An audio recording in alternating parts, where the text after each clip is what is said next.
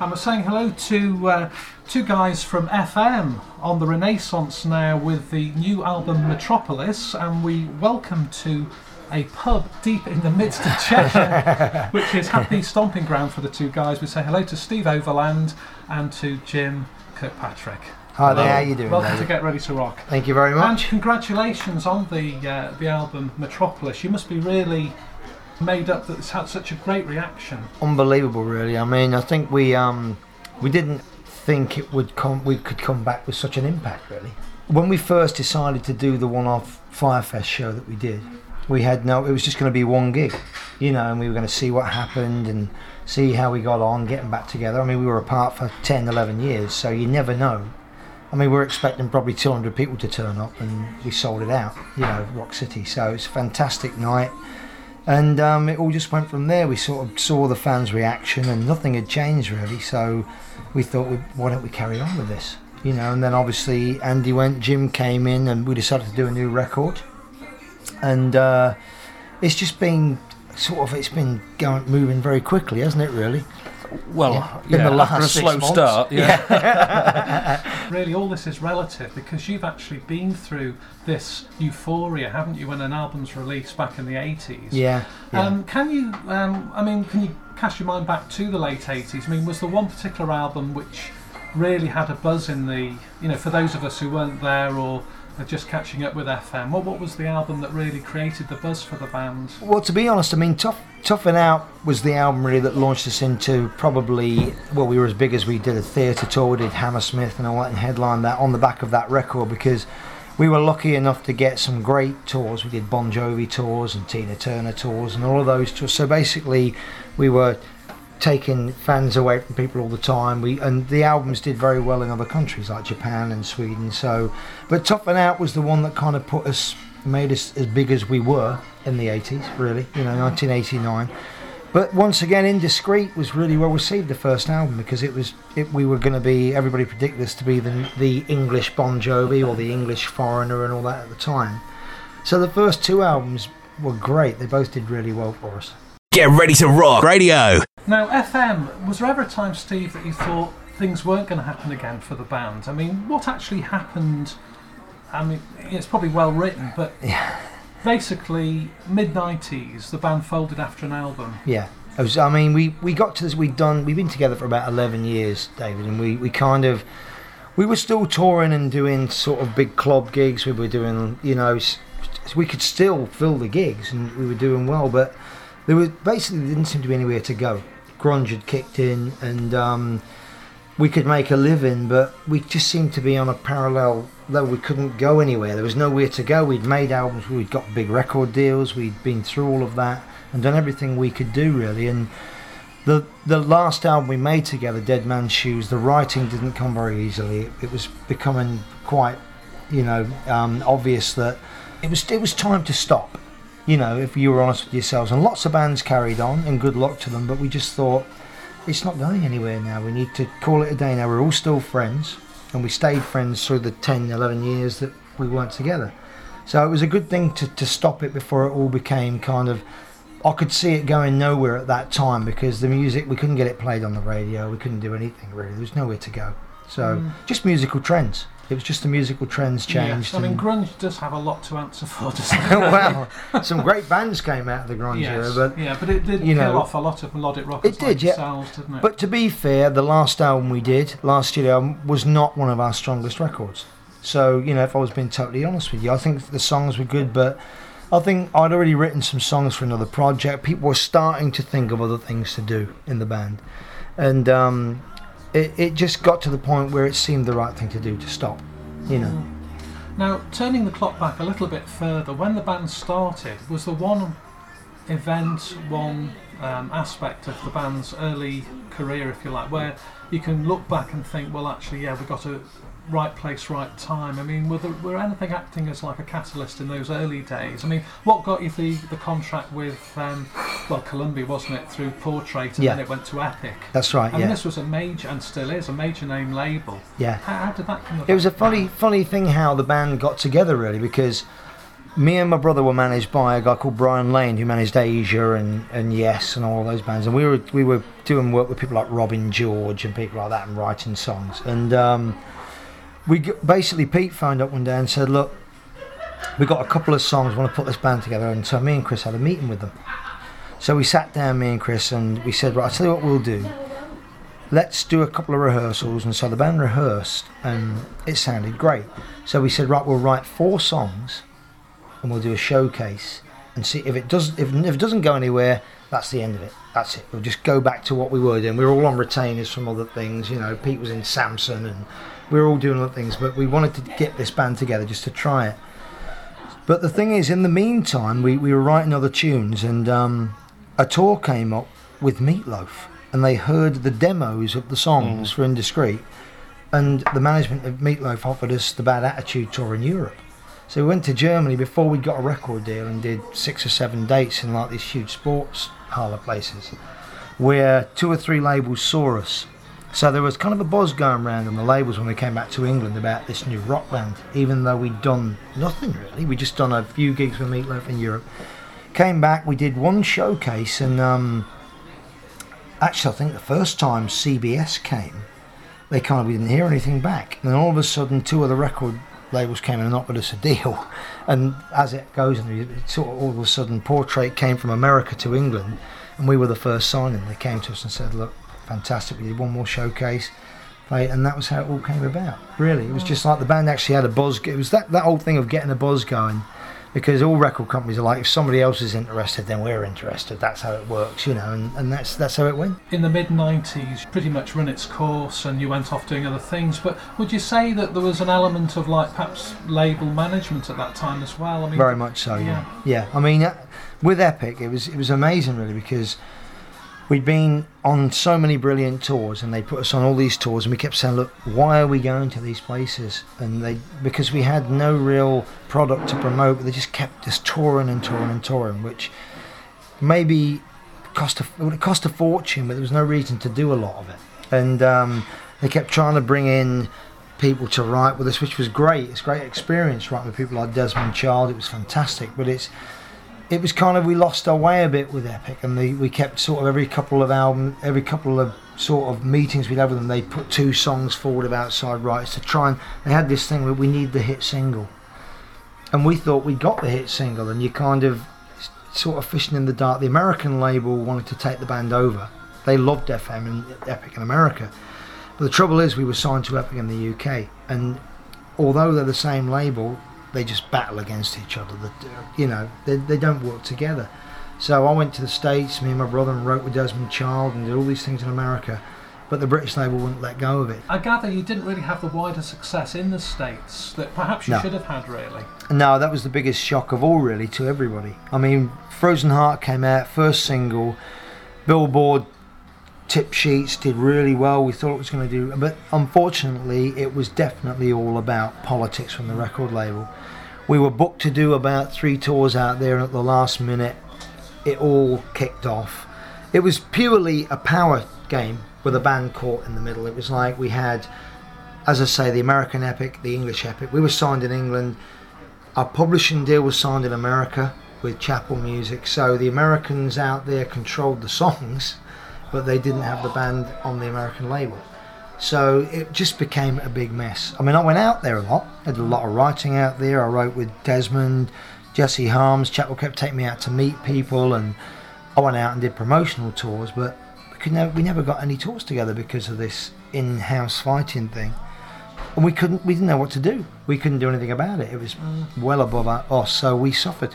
But, you know, you just have to get on with it, don't you? You know, and I mean, it's not an easy business, and that's it. We just sort of ploughed on, and, you know, went to places where we could go. But it is a shame, because obviously if you listen to the music, it's so American orientated. Yes. It has that real crossover thing for the States. So it got a bit messy with Epic, really, in the end. And although they wanted to make a 3rd album, we went for a meeting with a guy that was a great guy, actually, called Gary Stevens. We just said, look, there's no point in making a 3rd, we owe you £1 million. You know, what's the point in making a 3rd album? You know, So we actually broke off the deal, and they let us go, and we went off and did a deal with somebody else, you know. But it was just that time when there was lots of money around in the business, and yes, they would send you off to LA to do a video in a warehouse when you could have done it in crew, because it's in a warehouse, isn't it? You know, but it's like, no, you need to go to LA and do it. And you'd be like, right, okay, yeah, lovely. You know, you pack your case and you'd go, you know. And it was just, now in hindsight, you kind of look at the money you spent on ridiculous things, and you would never do that now. I mean, it's like, we know what we're trying to do, and we have control now, and that's the main thing, you know. But it was a good time though for the industry, in the sense that there was money floating about, like you say. Oh yeah, I mean, it was the fun. Whole idea of like picture discs and limited editions, yeah, it was much more thriving. It was very healthy, really? Very healthy time, yeah. And fans could, there was so many, as you say, so many great packages, and they do like 5 different runs of a record, want to be a box set, want to be a picture disc, and it was great stuff to collect. Yes. You know, and but it's all changed now, hasn't it? You know, but you know, it was good fun, but at the same time, you kind of could lose track quite easily on where you were going, and you just had money thrown at you from all directions, and it was sort of, yeah, we'll do that then, we'll do that, and at the end of the day, it was we wasted a lot of money. Yes. In the 80s, so it must be marvellous for somebody like you, Steve, from the 80s onwards. Really, you've been through that experience of the money situation and the classic time, really, I think, for melodic rock generally was the late 80s, early 90s. Definitely. So how have you come to terms over the years? I mean, now you must, I mean, before the interview you were joking about, you know, you're not that keen on like emails and text messages and things. Just concentrate on the vocals, which is probably the best thing, yeah, really. But I mean, how have you managed to adapt, you think, over the years yourself to the new business, if you like, new business model? Well, I think, and I'm sure that's affecting Metropolis in its own way, isn't it? Yeah, I mean, the great thing is I surround myself with people that do understand the technology. I mean, I write the songs and sing them, and it's like, you know, I know what the process is, but you still got the same thing where you use engineers. I don't engineer the albums, we have an engineer to do it because that's what they do well. But you have to look at the way the industry's changed, and you know, it's now not about going into a shop and buying an album, it's about downloads and stuff like that, and maybe one song, whereas in our day it was like you wanted to own that album, the sleeve and everything was like a big part of it. The whole industry's changed now, and I think it used to be really tough to get to the entire world. Now you can do it at the drop of a hat. If you're doing a tour, you just on your website or put it wherever, and everybody knows about it. So you know, it's easier in a way. It's easier to get to people and let them know what you're doing, you know. Now, did this whole way, new approach, if you like, the modern approach, did that colour the making of Metropolis, the album? I mean, was there any rejection of songs? You know, did you modify things? Did you think to yourself, well, when people are just snatching odd tracks, I mean, it does make you perhaps more focused on the tracks that you're including, doesn't it? Because for a whole album, I mean, I have to say it's a really strong album, and the beauty of it, I think, is that you can go back to it and discover new things, which has to be a good thing. Yeah, there's immediate stuff, and I love Wild Side, fantastic. Yeah, I think the thing with us is, I mean, we kind of write, everything we write has to have a commercial edge anyway. There's nothing that you could say, this is an album track. We don't do that, do we, Jim, really? Well, we tried not to. I mean, I think the biggest sort of criteria was that we knew it had to stand up with anything that had gone in the past, really. Yeah. It had to be as good as, if not better, if we could do that, really, you know, which is probably debatable whether we did or not, but I mean, there's certainly some stuff on there that stands up, I think, as good as anything that FM ever recorded. I would say the whole album does. I think it's definitely one of the best albums we've done, song-wise, which is, you know, it's... But again, you got the freedom that in the UK, we're the record company for the UK, so you haven't got anybody dictating to you what you've got to do, so... But hopefully we're kind of clever enough to know what we had to do. Really. I think we're good at our own quality control, aren't we? I mean, songs don't get past the first verse and bridge. If they're not right, they're not right. And we probably wrote... And there were a lot of songs that didn't, didn't make it. There was probably 20 songs, wasn't there? Yeah, easily, you know. So I think we are... Yeah, easily, yeah. We're realistic, I think, and we look at songs as... You know, I mean, if you look at, as you just said, David, they stand up on their own. Each song has to be a complete thing. It has to have... Melody's very important, and the qualities of the band are melody and harmonies and that kind of... That's what we look at, and so...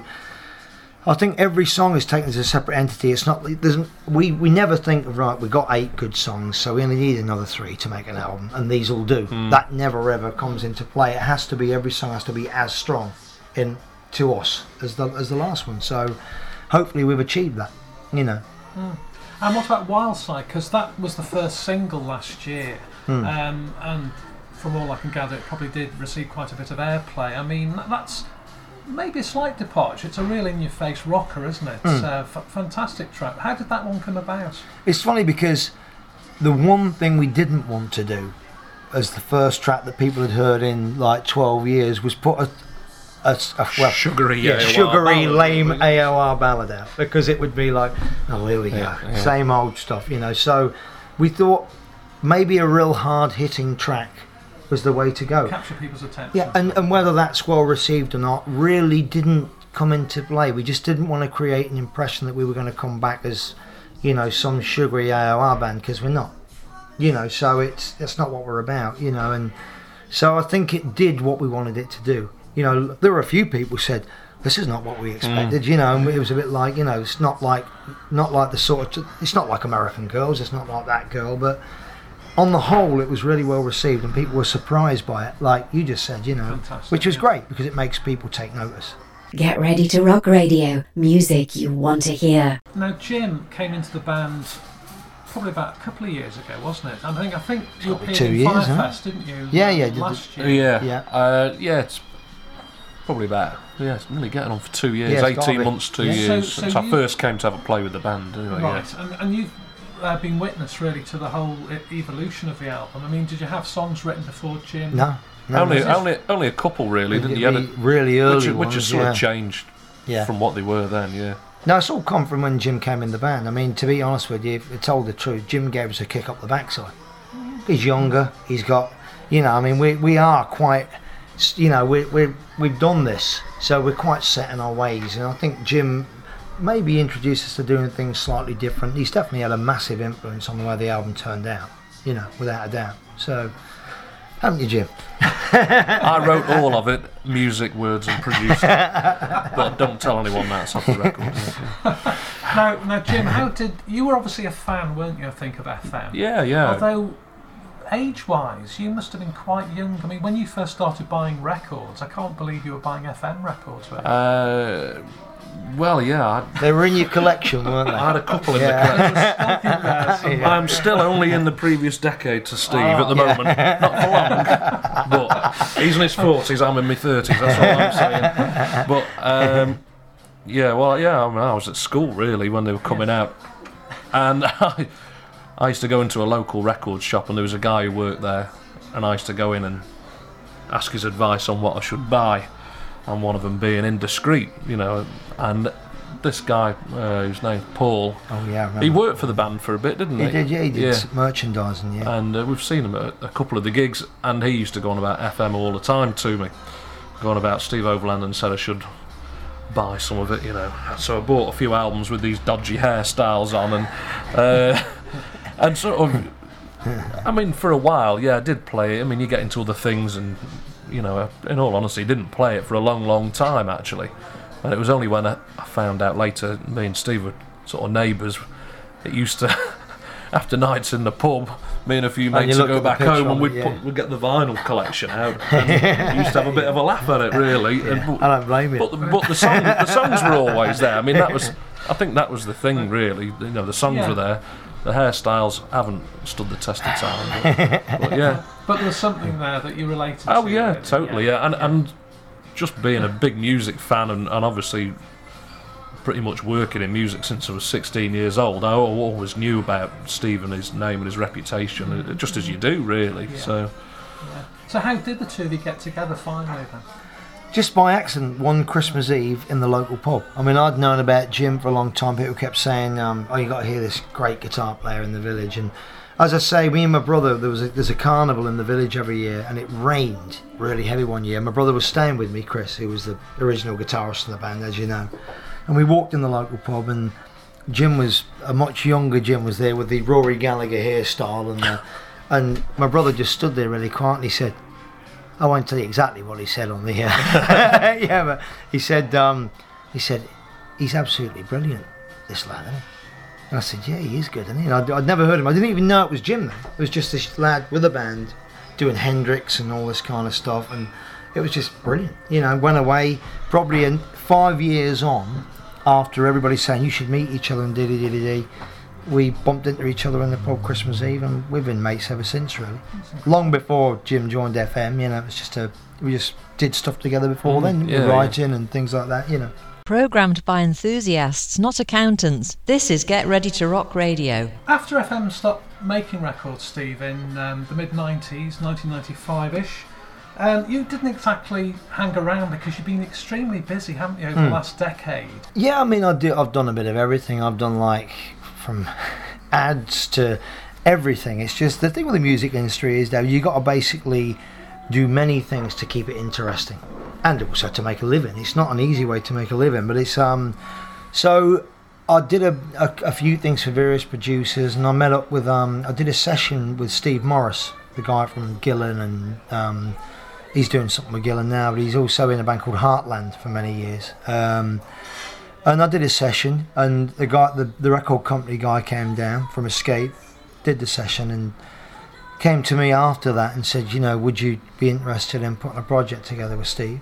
So we did. We got Chris and Harry James in from Thunder, put Shadow Man together, and did one album. It was really well received, and I think I've just finished writing album number 4, which so we're in the studio in May doing that. Same lineup: Chris and Harry from Thunder, and me and Steve. And I just think I'll just do a bit of everything. From me and Jim have done stuff for like country stuff and sent it out to the States to people, and we've done all sorts of different styles. I think that's what keeps it fresh. Yes. To be pigeonholed doing one thing, you can easily get bored, and you know, you also get pigeonholed is that's what you do, you know, and so I like to do a bit of everything, really. You know, and making these albums with various different musicians. The Overland albums are largely made with Scandinavian musicians and producers, which of course is a great place at the moment. Unbelievable, it's always been, hasn't it, for like melodic rock and their playing is just unbelievable. They're virtuoso players. They're fantastic. I mean, on the Overland album, I had Greg Bissonette from Daly and some great players on the records, but they approach things totally differently. You know, and I mean, Jim sort of did a bit of work on the first Overland album with Anders, the producer, and he's like a genius. This Swedish guy, Anders Rindholm, he's just fantastic. So I went out to Sweden to do the album. He's got his own studio out there, and it's just great to work with different people because everybody works in a different way, whether you're writing songs with them or recording or whatever. So you learn something every time you do it. So it keeps you fresh, keeps you on your toes. Because, you know, if people are giving you... You can get set in your ways. If everything you do it your way. Yes. You get set in your ways. So you have to have new challenges, and I love it. I love doing all the different projects, you know. Well, talking about different countries, I mean, FM, where would you say, outside of the UK, the biggest market was? I mean, did you have any success in Scandinavia? Oh, big. Yeah. I mean, we went out there. The first 2 albums were really, really popular. Did really well. We toured with Europe out there when they were at the height. So that's the biggest band apart from ABBA you could have toured with in Scandinavia. So that was like being on tour with the Beatles out there at the time. It was just like screaming. You couldn't really hear very much when you played, you know, but fantastic, you know. The new album's doing well in Sweden, isn't it? Sort of better than anywhere else, really. European-wise. Still lots of fans in Scandinavia. I was going to say, because it's one of those strange... You'll know better than most, Steve, about Scandinavia. I'm wondering whether they produce all these melodic hard rock bands, and yet perhaps the market in Sweden, which is going to be smaller anyway, then maybe they're not as big in their homeland as they are outside. No, really. No. I mean, there's the Heat, this new Scandinavian band that are doing very well, and it was quite a compliment actually. They did the Firefest the night before, and they asked if they could stay over and meet us.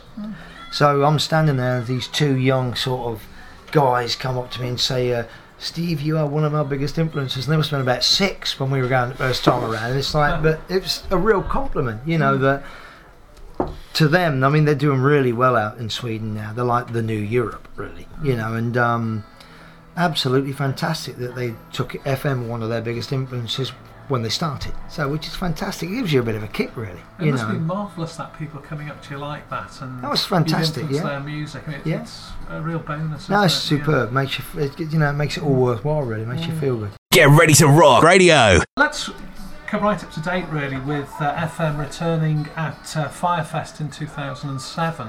Mm-hmm. Now, what was going on round about that time? Because that really sparked off the reformation of the band, didn't it? Mm. Did you need some persuading, really? Oh, years of persuading. I mean, ask him. I used to see him down. I used to see him in the pub. We go out because we've been. I used to say, "You ever going to put that band back together?" I'd be like, "Not a chance." I tell you what, it's like some old metal, isn't it? No chance of black fog. You said to me, No, I was always like. Not that interested, to be honest, because I've always been somebody. I mean, I tend to look forward and not go back to what I've done before. But if you want the truth be known, it was like the guy, the organizer of the Firefest, Kieran. He's a great lad, and he also runs the Fireworks magazine with Bruce and all that kind of thing. And he kept saying to me, "Would you not do one show, just one show?" And I'm like, "No, Kieran. You know, everybody's all over the Andy lives in Malta, and to get it back together would be a real pain." If you want the truth, he kept putting the fee up, and it kept getting more and more, and he kept saying, and I was doing some writing for some stuff in the States with Merv, the bass player in FM, and I mentioned it to Merv. I was just around there one afternoon, we were working on a song, and I said, this guy Kieran keeps saying, so I've just done an interview with him for the last Shadow Man record, and he said, he keeps banging on about us headlining this festival he does called the Firefest, and I said, you know, and he's offered this much money, and I said, you know, do you think if we're ever going to do a one-off show together again and get it all back together, we're going to have to do it soon? Otherwise, we'll be in an old people's home. You know, so I said, if we're ever going to do it, let's get back together and see what you think. You know, to ask the other guys. And they're like, yeah, let's just do one gig, see how it goes. And to be honest, Dave, we didn't expect anything like the response we got. We were totally moved by the whole thing.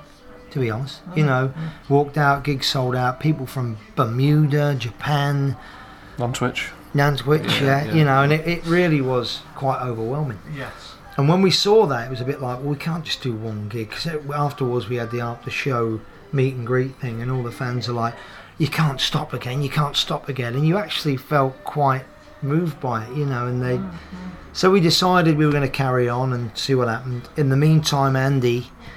was kind of, we decided if we were going to do it, it needed 100% commitment. If we're going to come back, we've got to come back better than we were, and we've got to make an album that's better than what we've ever done in our minds. We've got to totally believe in it. And Anne was kind of doing a couple of other things, talking about moving to the States, going to Canada, and was hard to pin down, you know, and so that was when it was decided that maybe it would be best if we were going to carry on, if Andy wasn't involved, you know, and it was just a mutual thing, really. It was a natural thing that just happened. He was living in Malta, so doing 2 rehearsals to do something was a big deal to get together, you know, and that's what happened, really. So we kind of, it was all a big surprise, and then it all steamed. Jim came down. We were going to do another gig and maybe start writing some songs, and you know, we tried a few guitarists out, and I knew Jim. It was whether Jim wanted to do it, really. I mean, Jim is 10 years plus younger than me, and I was working with Jim anyway, and I said, do you fancy coming down? And we tried a few other people out, and I knew he'd be brilliant. I mean, I know how he plays, you know, and he came down, and to be honest, didn't surprise me. He's blew all the rest of the people we'd tried out the water, really, and the rest of all the other guitarists had no fingers then, didn't they? No, you know, and Merv is one of these people, he tapes everything you do. You can't, you know, you basically, if you're sitting down like this, from the acoustic guitar in the break, having a cup of coffee, Merv will have a tape machine on. Yeah. And he recorded all the guitar players that did the audition, and he just said, you know, he just speaks for himself, you know, and everybody's always sort of harked back to the way my brother used to play with the band. And the melodic, he's a very melodic guitar player, quite bluesy, but also very melodic. Jim has come in now and taken that a step further, but bringing that back into the band, and I think the fans are... they love it, don't they? I mean, Jim came in and did, you know, I mean, when you came in and did the first show, he said, I'm going to play some of Chris's stuff, because you said... Well, play the solos like he did them, which I think is one of the things that a lot of the fans liked, really, you know, and probably disliked about Andy Barnett being in the band, and, you know, and that's not knocking Andy's playing, because Andy's a pretty amazing guitar player, really, you know. But he did split the fan base a little bit. Yeah, massively. And the thing is, there's no point for me to come into a band that's so well established and has such a big fan base and say, I'm going to do this to it and make it sound like this. No one's really interested in me doing that, and I'm not interested in doing that. Exactly. I just wanted it to sound like people remember it. I wanted people to come back and say, well, I haven't been to an FM show for 20 years. And, you know, when they hear that girl, hear the solo played nearly correctly. you know what I mean? That's how they want to hear it. They don't want to hear someone else's interpretation of it. And so many of Chris's guitar solos were melodic written parts, like Brian May plays on Queen records. You can't change those guitar solos, and your brother's solos are very much like that. And so are Jim's. So it's basically brought that element back to the band. Yes. And where Jim is very much, he's a song person. I mean, Jim's the only brilliant guitar player I've ever known that made a solo album and hardly had any guitar solos on it. It's like, so I'm like, yeah, it's really good, Jim, but you don't actually play much guitar on this, do you? And it's but who wants to? But he's a song person, David. Yes. So song driven. What basically fits the song and what complements the melody of the song is what Jim does. It's not all about him, which a lot, it's a great thing to be able to have a 20-second slot in a song. So you play a solo, you've got 20, 25 seconds, and you've got to get your bit, get your bit across. And he's great at it, and it works. So if you do one of the songs off the new album, if you play a different solo, it just won't sound right. It's like, all right, now do that song and play a different solo to Kosovo, and it'll sound ridiculous, And it's just great melodies, and they're more like parts as much as guitar solos, Do you see that evolving at all within the band? The sort of because you play guitar, of course, don't you, Steve? And you've always done that. And there are nice harmonies on the album. Well, that's one of the elements that me and Jim talked about bringing back into the band. Really disappeared. It disappeared on the third and maybe even the fourth album. And people were saying, what happened to all the twin lead stuff, like the Thin Lizzy kind of Brian May stuff you used to do? And it disappeared. So. And that's such a big part of the first couple of records, it is, which people associate with the band, which is why. Tracks like Over You, I've got that great, he wrote it, I can say it was great, but, that great sort of Thin Lizzy twin lead all the way through it, really, and so many people have picked up on that. They have, and people aren't doing that anymore. All the bands that used to do that have stopped doing it, so it was an element of the band that we thought, we'll bring it back, and it works great within this band, so... We're going to do it more and more. And Jim's stuff has got a lot of harmonies. He's a big Brian May fan. There's a lot of that kind of orchestration. Guitar stuff that's happening on the record, which I love. And so do the people, so do the fans, obviously. I was well aware of that when you did the showcase at the Roadhouse in Covent Garden, London. I mean, that was a great gig, really. Yeah, it was fun, wasn't it? All credit to you, really. You've come back, and I know you've been back previously at Firefest, but it was a nice gig to do that, really, to launch the album. Oh, it was great because it's more like a party atmosphere, and the thing is with us, I mean, so far the band's not even close to what it will be because every gig we've done, we've had a 6-month break. We do a show, sell it out, have 6 months off, and then do another one. So when we actually get on this tour and we're playing every night and it all gels, and it takes tours really to make bands gel. And that's what we need now, Yes. And I think when we start doing that, I mean, there's quite a lot of plans for this year and next year already. I think the band will really, really come into its own. I really do. I think it's the best lineup we've ever had by far. Oh, it's excellent hearing you say that, really. Which brings me to my final comments, really, about you've got a tour coming up in May. You've got some more dates in July. So will there be anything else later in the year? There will be. There's big plans for later in the year, but we can't basically say what it is yet. It's 99.9% there, but we haven't signed the contract yet. So if I said it and it doesn't happen, we've had a whole catalogue saying we're doing that, and then people say, well, you didn't, did you? But there's lots of things are in the pipeline, David, and lots more gigs and lots of other stuff. We're starting writing the new album, aren't we? Because obviously we're going to find a slot to do that in between all the other stuff. So lots is going to happen. Right, definitely. Which brings us to our final track, and we thank you, Steve and Jim, for your time this afternoon. It's been really enjoyable, actually, listening to you recounting events, 20 odd years ago, 30 years ago. We're going to finish with Unbreakable, which is almost like you could say that about the band's spirit, really. It is unbreakable, isn't it? Very cliche, but you should see us sometimes. Yeah. My thanks to you, and good luck with the gigs in Thank you very much. Cheers. Cheers. Thank you.